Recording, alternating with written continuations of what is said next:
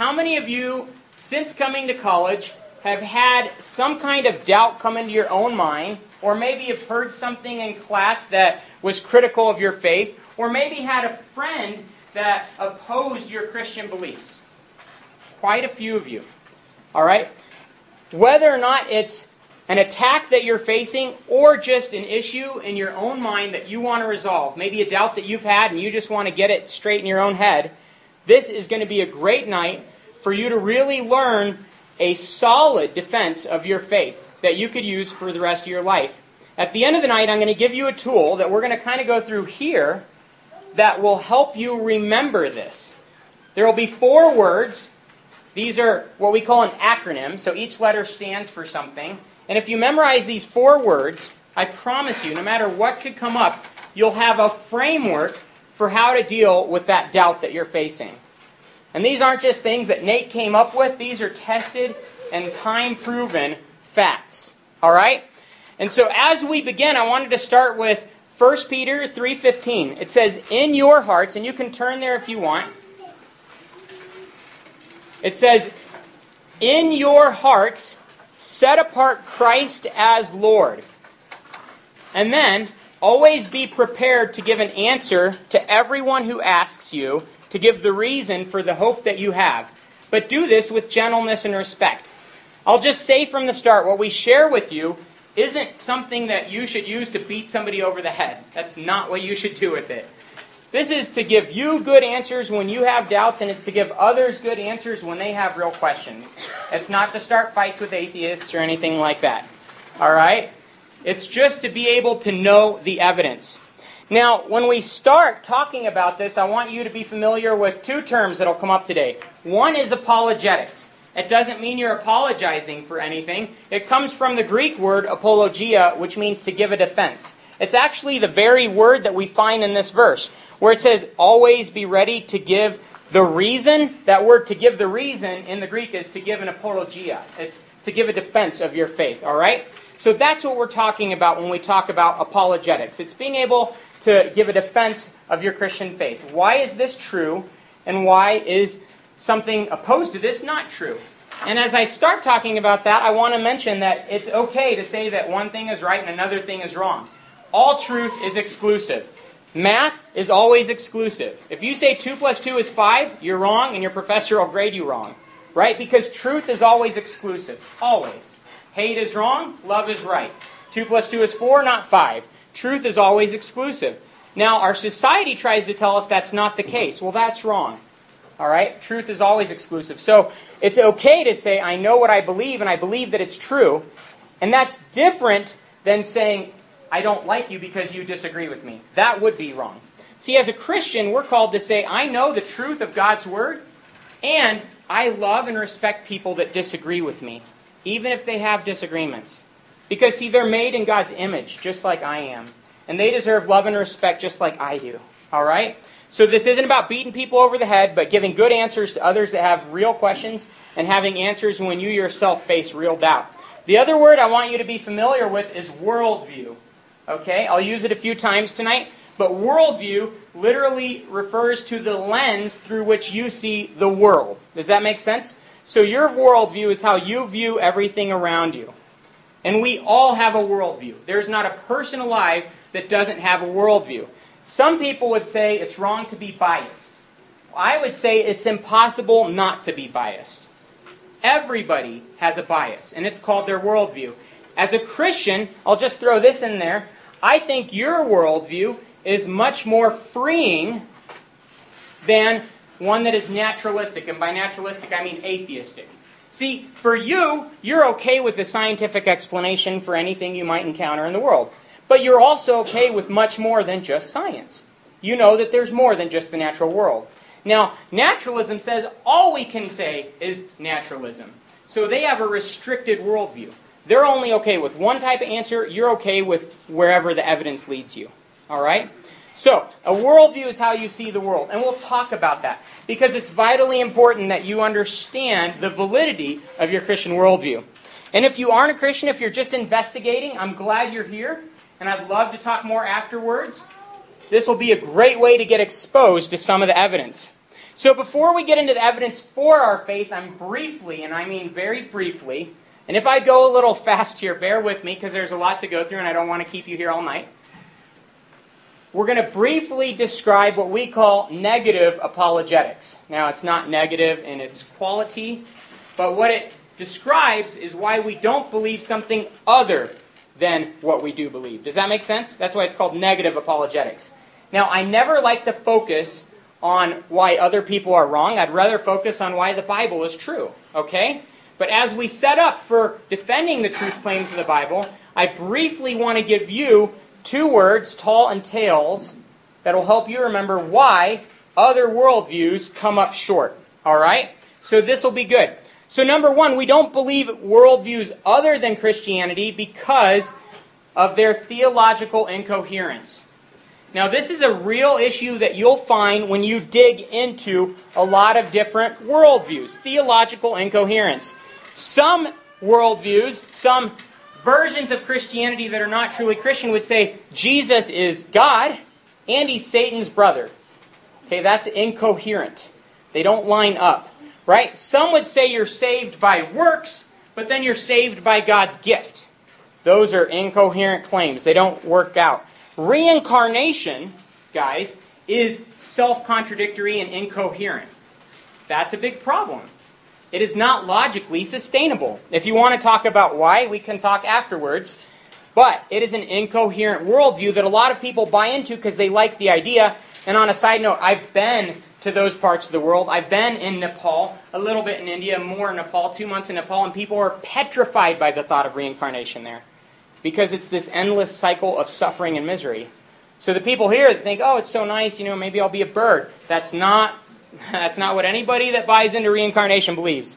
It's a lot of pain. And I've talked with Nepalese who, in tears, heard about Jesus and said, That is my escape from this cycle of pain and suffering. Jesus is my way out. Okay, so T, theological incoherence. A, ambiguous truth claims. Now, there are a lot of different things that we'll find in different worldviews that are ambiguous, like statements that they used to claim a right, now they claim a wrong. Like there's one religion that said polygamy was necessary, now they say it's wrong. Okay? That's ambiguous. Which one is it, right? And you'll see many other things like that, conflicting perspectives. Desire causes all evil. This is Buddhism. But the only way to conquer evil is to desire to cut out of it and to conquer it. Right? So if desire causes all evil, why do you have to desire to get away from that evil? Does that make sense? So there's an ambiguity here, there's a conflict here. Okay, L, lack of evidence requiring a leap of faith. That's a lot of times what you're accused of as a Christian, but it's we, what we find in so many other worldviews a lack of evidence. Why do you believe that? Oh, I just feel like it. I, I want to believe that. I could care less what I think about a cliff. If I fall off it, I die. Doesn't matter what I want the cliff to do, or what I hope the cliff will do, or what would be neat if the cliff would do. I will die if I fall off the cliff. There's a truth about the cliff, and my perspective does nothing to change that reality. Does that make sense? Okay, so lack of evidence requiring a leap of faith. Finally, worldviews other than Christianity fundamentally lack the power to change a person's life. Jesus truly does change lives. And that's, I think, one of the greatest evidences for our Christian faith. But we're going to go into a lot more. Before we get there, that was the TALL acronym. Let me share the TALES acronym with you. And it kind of fits with the narrative. We can reject tall tales and accept best facts, right? But the TALES acronym is why we don't believe evolution, naturalism, atheism. All right?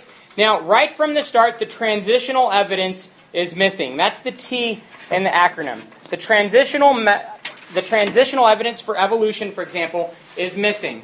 All right? Beyond that, even if that were there, there's a big problem. The apparatus is insufficient. And by apparatus, I'm referring to what's called natural selection, the mechanism of evolution, supposedly. Natural selection can always whittle down, but it can never create something new. So that's where you have to get mutations, supposedly, for natural selection to use to create new species. The problem is, is those positive mutations that increase the information in a species do not exist. So the entire thing is a house of cards. It falls apart. There's no empirical verification of it. All right, so the apparatus is insufficient. L, life can't arise from non life. Now, this is fundamental because if this is all just an accident, you have to have life coming from non life. Now, you might hear somebody say, oh, what about the Miller Urey experiment or something like that, where some organic compounds were formed from some supposed primordial soup. The problem with that is organic compounds are very far away from an actual cell. In fact, the statistics to get from all those nucleotides, even if you could form them naturally, to get from there to one strand of DNA or to one Um, excuse me, not just a strand of DNA, but to enough DNA for the simplest theoretical single celled organism, prokaryote, the statistics for that are 1 in 10 to the 37,000th power. This is astronomically higher than statistical impossibility, what's been called the universal probability bound. Okay, so life can't arise from non life. Next, we have the existence of information and design. We heard about it on the short video, but that doesn't come from any, just from nowhere. So even if we gave them the transitional evidence and the apparatus, natural selection, and even if we said you can have life coming from non life, still all those processes happen according to natural laws, scientific laws, and information and design in the universe, which don't come from nothing. So still, they have to explain where that comes from, and there's no natural way to explain it. Finally, even if you were to give them that, at the end of the day, you can't explain where everything came from. There's nothing that you can get from 0 plus 0 to get a substance. Does that make sense? Nothing does not produce something. Now, even when you talk to the biggest physicists alive about this, they go in circles. Hawking will tell you, well, if you add imaginary numbers into the equations for the Big Bang, you get a curve at the beginning instead of a point. Well, people quickly notice that's an imaginary theory, right? That is typical of what people try to do to get out of the simple fact that we all know that you don't get something from nothing. All right, that's the Tall Tales acronym, and that's why we can reject things other than our Christian faith. Now, we don't have a lot of time, so I'm going to go into the best facts acronym. And again, I'm going to give you guys these booklets that will describe this so you can learn it in better detail. But if you want to take notes right now, you can definitely go for it. So, B is the beginning of the universe and life. Like I explained, that doesn't just happen from nothing. This has traditionally been called the cosmological argument for God's existence. And it's been a solid argument for literally millennia. Okay? This is stuff that was being talked about even before the time of Christ by philosophers as far as evidence that God exists.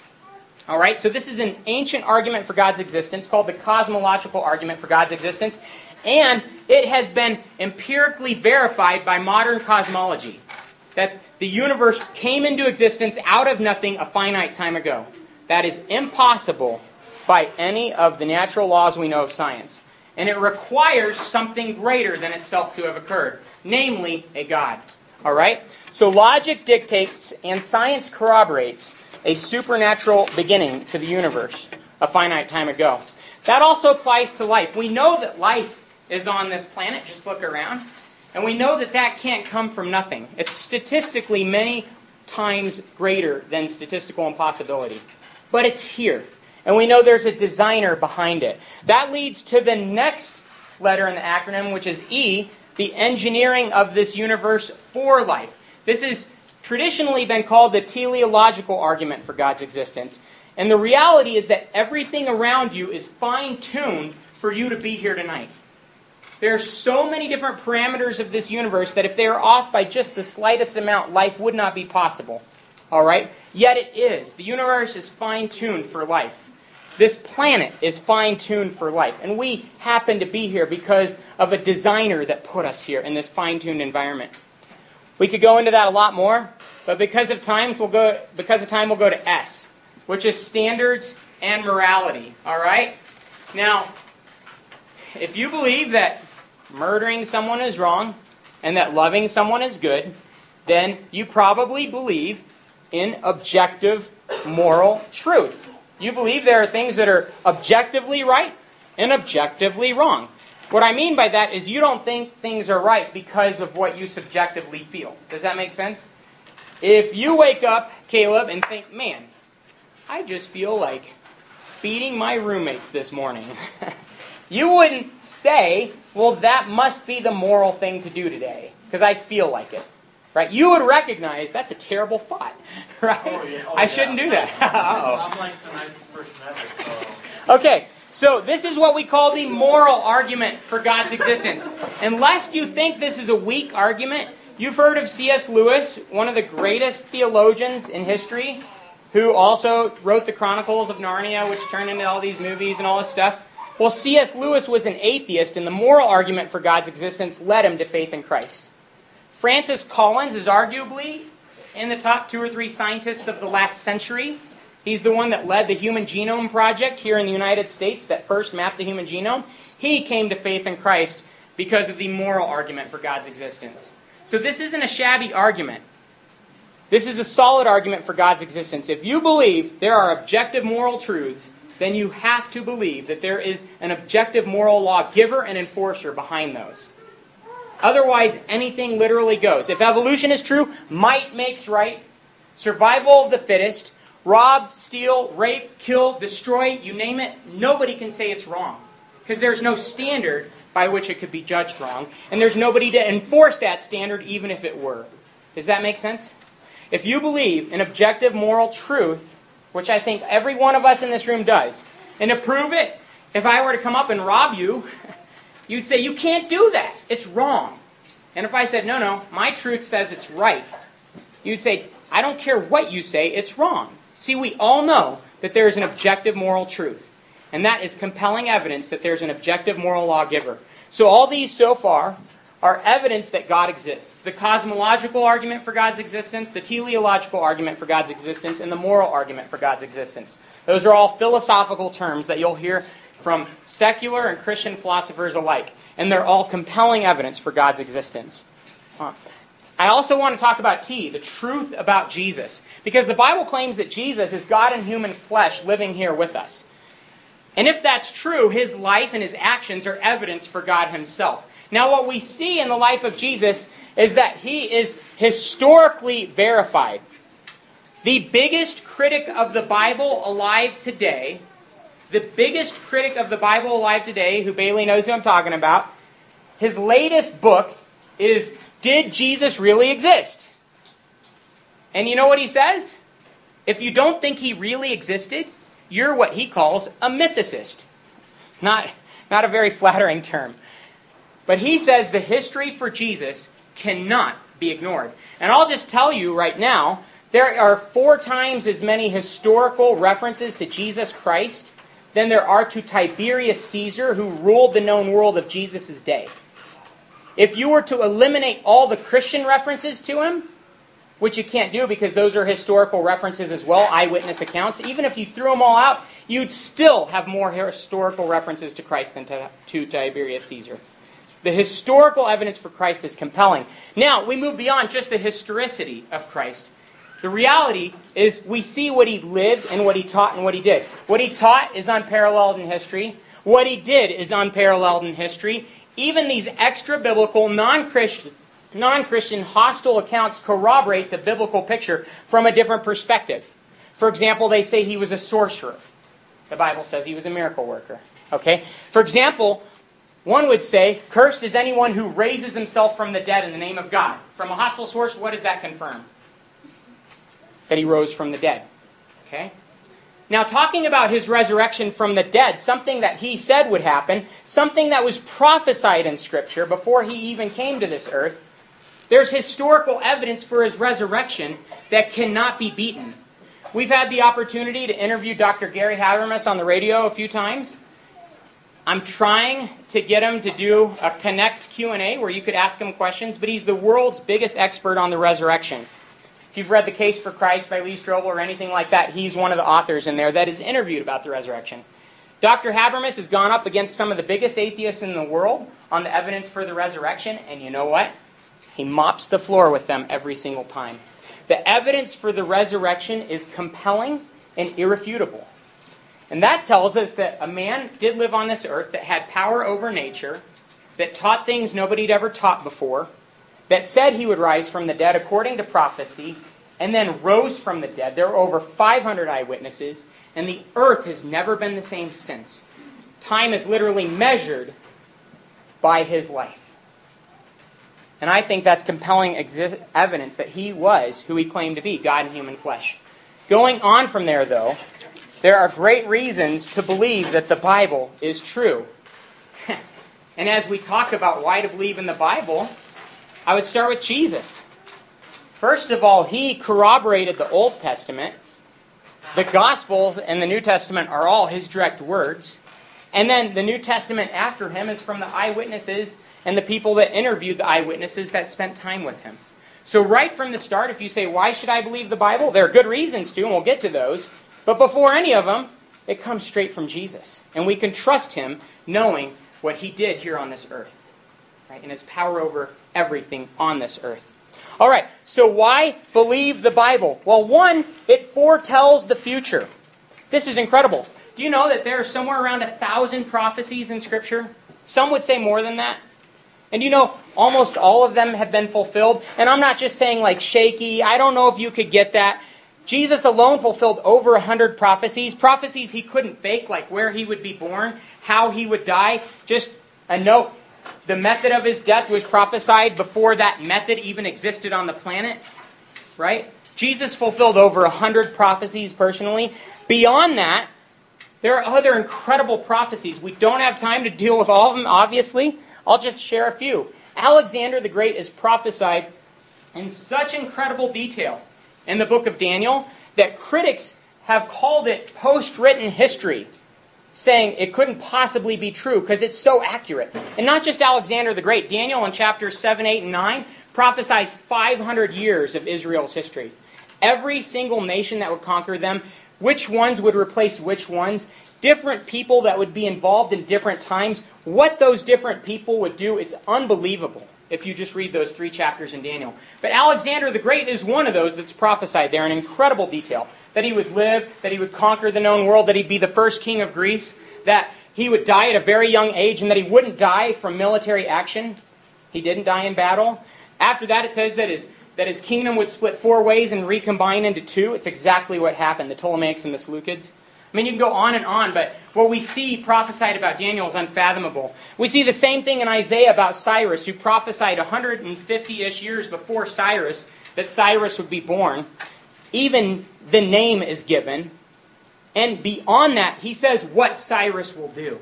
This is incredible. You can read about Cyrus in Isaiah 44 and 45. Read that section about Cyrus if you'd like. All right, so the Bible foretells the future. And the critic to get out of this says it's post written history, right? So it's just written afterwards. So I always go back to Jesus. We have all those prophecies before Christ's time in the documents. So even if you were to write off Cyrus or somebody like that, if you can't grant that to the critic, but even if you were nice to them and wrote it off, they still have to deal with Jesus fulfilling over 100 prophecies. And they can't. And that is God's fingerprints on his word. Okay, next, the Bible is archaeologically accurate. It's been said that there's never been an archaeological find that disproved the Bible. That's an incredible statement.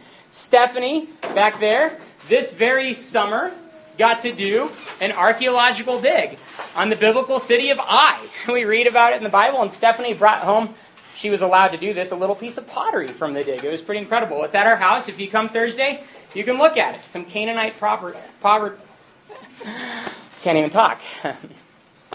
Some pottery from the Canaanites from about 3,400 years ago. All right, the Bible is archaeologically accurate, and we could go into a lot of that, but I gotta go on. The Bible C is contradiction free. This is C in the FACTS acronym. Now, lots of people try to say, oh, what about this contradiction, that one, that one? And I'll tell you, everyone I've ever heard is a very lame example of a contradiction. They'll bring up one. Well, the Bible says pi is 3.1 or 3.0. And they'll say it's actually 3.14. And well, of course, the Bible never says pi equals 3.0. They're referring to an obscure passage that talks about an object that artists made that was sphere or circular. It was a bowl, a basin.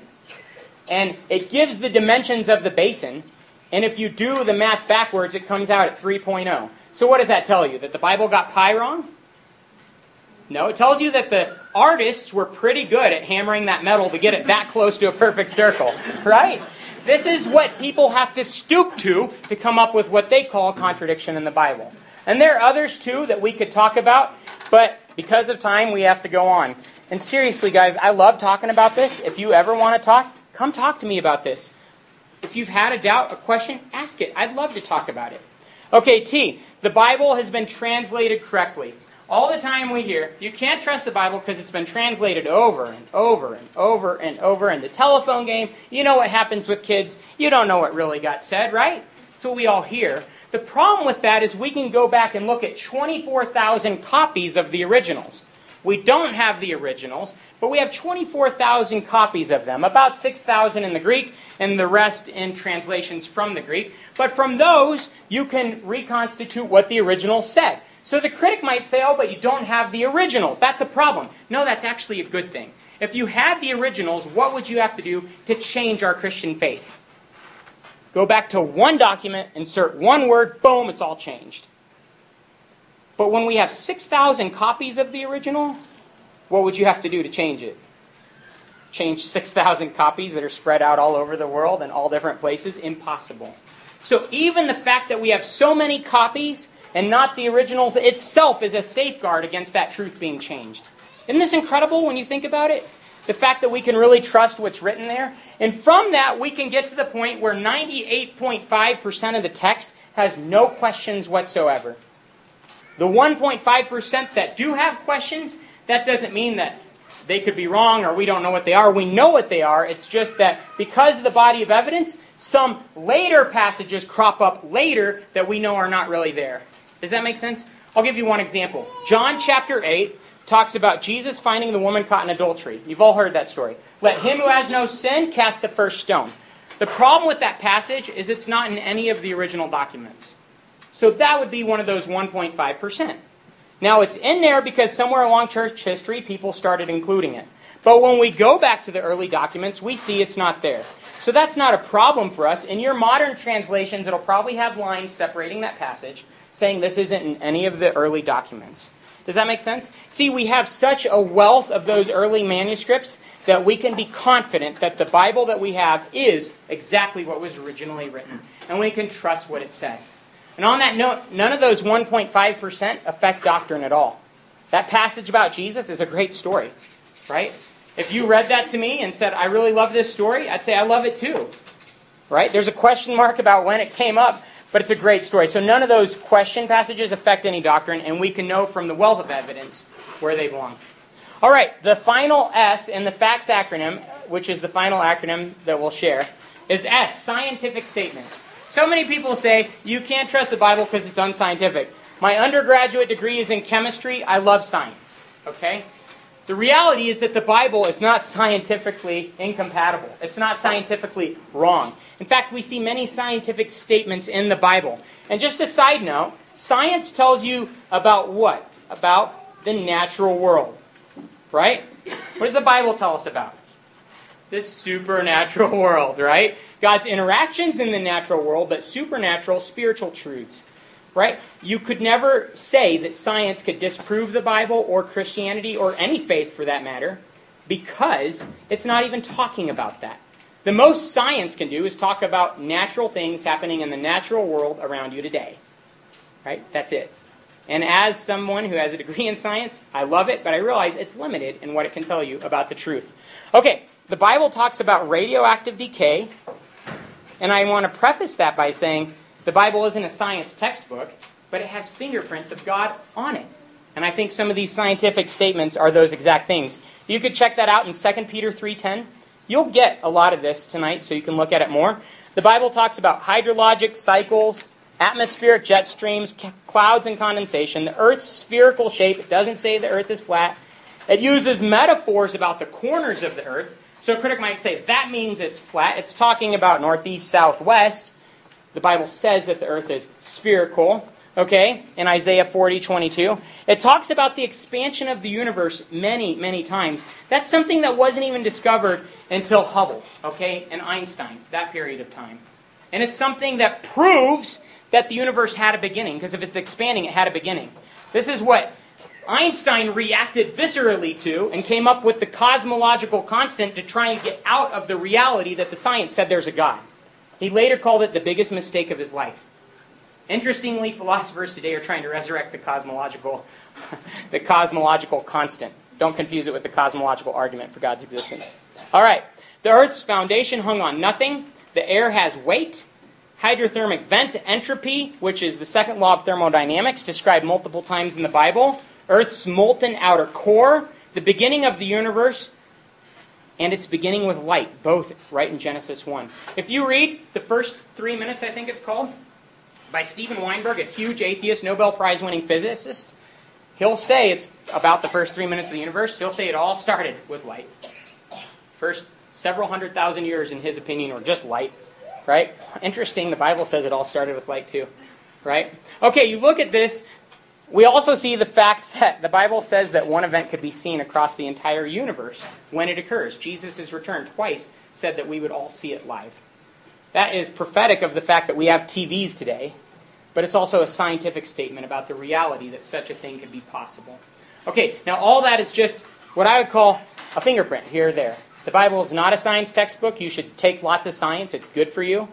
But at the same time, you should realize it doesn't contradict the Bible or faith, and there are scientific statements in the Bible that corroborate that it's from God.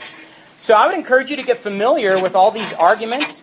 And I went through the ultra fast route through them, so we can talk more if you ever want to. I'm going to give you, in just a minute, a little booklet that has all of them. But before I do that, I want to talk about the very best fact of all. All of this, again, is not to beat somebody over the head or to prove that you have some answers or to say I'm the best or to say that you're the worst or anything like that. All of this is to say the Bible offers a hope that nobody else offers. See, it's been said that there are only two religions in the world. You heard this? There's the one that says you have to do it on your own, and there's the one that says you can't and you need Jesus to do it for you. If you look at Buddhism, you just have to suffer through more on your own. If you look at, you name the religion, guys. Any other religious system, you better do more religious good deeds. You better do more good things. You better pray more. You better rub more beads. You better think less bad thoughts. You better give out more of your stuff. That time I spent in Nepal, I was so sad because the people were the poorest I'd ever seen, and I have lived a large percentage of my life overseas. I've lived in eight countries. Okay? And in Nepal, I was just devastated by the poverty, yet they were giving gourmet meals to idols on the streets in Kathmandu that they could never afford to eat themselves. Trying to earn a salvation that they knew no better way to earn. And the Bible says the direct opposite. The Bible says that God loves you intimately, that He thinks about you constantly, that His thoughts for you outnumber the sands of the sea, that there's nothing you could do to get Him to stop loving you, that He created you for relationship with Himself, and that He has a plan for your life, a good plan. Doesn't mean you're going to drive Ferraris, but it means that it, you'll live a life of meaning and purpose, not just contributing to global warming, not just wasting it away but living for a purpose. Unfortunately, the Bible also says that every one of us in this room is sinful. And sin means that we don't match up to who God is. We're selfish, He's not. He's loving. Right? I'm imperfect, He's perfect. And you can't put perfect and imperfect together and the perfect still be perfect. So if God wants a relationship with you and you're imperfect, what has to happen? That imperfection has to go somehow. So that's a big problem. So God loves you, but each one of us are sinful and separated from Him. But that leads to the greatest news ever. See, somebody that I shared that with once said, if that's true, why are you Christians always so happy? The greatest news is that God came to our level in a human body, Jesus Christ. And He lived a perfect life that I never could, and that nobody ever has. And then he went to the cross and died a sinner's death for all of our sins. See, David couldn't die for me because he has his own sin issue to deal with, right? And Cody, same issue. I couldn't die for you even if I wanted to because I have my own sins to deal with. But it took a perfect person to say, I will pay the price that only I can pay for you. So that you, when you die and you stand before God, You can go into heaven for all of eternity because you trusted me, not because you earned it on your own. That's incredible news. That's the greatest news ever. I don't have to earn it on my own. And it doesn't stop there. It gets better every day, like Aaron said. Jesus walks with me through this life. And I've talked to so many students that say, I believe it's all true, but I can't give up control. And I think, I understand the struggle. I struggle with it every day. But what I find out is he is right every single time. My control gets me into bad situations every single time. And his way always leads to peace. And it always leads to meaning. And it always leads to significance. And so he says, I stand at the door and knock. He says, if you open the door, I'll come in. So if you went home tonight and you're sitting in your dorm room and knock, knock, knock, you look through the door, it's Jesus himself standing outside your room. you probably think it was a little weird, maybe, but let's say you were convinced it really was Jesus. And he said, Hey, can I come in? Can we share a meal as friends? Would you open the door? If he said, Listen, I want to give you an eternity in heaven forever, and look, I'm the only one in the history of this world that beat death, so I'm the only one in the history of this world that can promise you that. Would you say, you know, could you please leave the dorm room? or would you say, I want to live the rest of my life with you? I don't want to spend a day apart from you, Jesus. And I want you to run my life because I see you can do better than I can. That's the choice that each one of us are faced with. And as I talk, I want to just tell you this isn't something you have to do every day, right? Jesus says when you open the door and let Him come in and take control of your heart, he says he'll never leave you nor forsake you. He says that no one can snatch you out of his hand. He says that nothing can separate you from his love. So once you've truly put your faith and trust in him, once you've truly asked him to be your Savior and Lord, that involves asking him to forgive you and asking him to take over your life. Once you've really done that, it's solid. You're secure in that relationship. So if you've, if you've already done that and you're sure of it, then I wouldn't ask you to do that again. I'd ask you to keep walking closer to Jesus. But if you know there's never been a time in my life where I know for sure, for sure, for sure, beyond a shadow of a doubt that Jesus came into my life and that I gave him control, I want to ask you to do that tonight. And I'm going to pray. And if you want to do that, I'd ask you to pray with me. Later, I'll have you check on those note cards if you took this step so that one of us can get with you and pray with you and encourage you in your new walk with Christ. Right? But anyway, if you're there saying, I realize I need Jesus and I want to put my faith and my trust in Him for my salvation, let's just pray real quick. And all of us can bow our heads and pray right now. Dear Jesus, I thank you so much that the evidence for you is compelling. I thank you so much that you say that you're the way, the truth, and the life, and that I can follow you and have an eternity in heaven and a life of meaning and purpose on this planet. And I realize I need you. So tonight, I ask you to come into my life, to take control of my life, to forgive my sins, and to be my Savior and Lord. I know that there's no other way. Thank you for adopting me into your family. Thank you that I'm your child and that you will never leave me nor forsake me. Amen.